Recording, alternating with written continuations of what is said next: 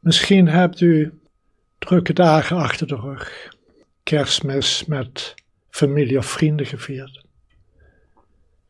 Of misschien bent u alleen geweest. In ieder geval, het is goed om vanavond terug te keren naar een ontspannen stilte in onszelf. Om wat gebeurd is te laten bezinken, van hoofd naar buik, naar de aarde toe. Dus laat de aandacht ook maar wat lager in het lichaam rusten, ter hoogte van de handen, zo voor de onderbuik. En laat het gezicht maar verzachten en ontspannen. Terugkomen naar de stilte in onszelf. In het Zen-boeddhisme is er een koan en die gaat wat is je oorspronkelijk gezicht voordat je werd geboren? Je zou kunnen zeggen, wat is je oorspronkelijk gezicht voordat er een gedachte of emotie roert? Het moet een gezicht zijn van volkomen ontspannenheid,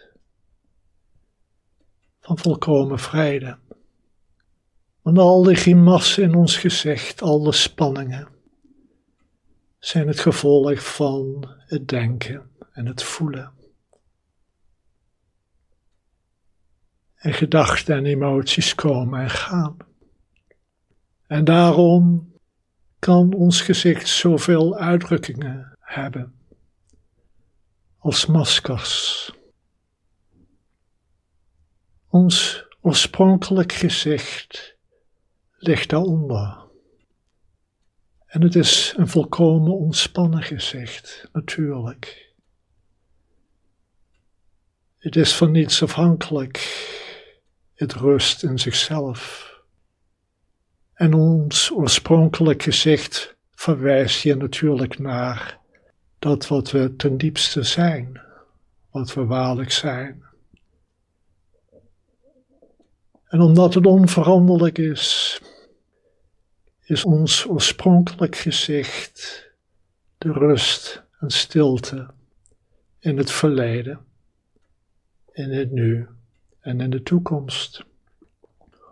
Ongeacht het masker dat er overheen gaat, als gevolg van de gedachten en emoties van het moment. Dus laat het gezicht maar verzacht en ontspannen. Laat je gedachten en emoties maar zijn voor wat ze zijn. Breng je aandacht wat laag in het lichaam. En zit in die rust en stilte van je oorspronkelijke zelf. En wanneer we zo zitten, we als een Boeddha. En kunnen we altijd terugkeren naar het zitten als een Boeddha. Of we nu een drukke tijd achter de rug hebben, of een rustige en stille tijd. Of we ons op ons gemak voelen of onrustig, gespannen of ontspannen of er zorgen zijn of niet. Ons oorspronkelijk gezicht van rust en stilte is altijd aanwezig. Dus keer er naar terug, opnieuw en opnieuw. Uiteindelijk vallen de maskers allemaal weg en besef je dat er geen verschil is tussen jou en de Boeddha.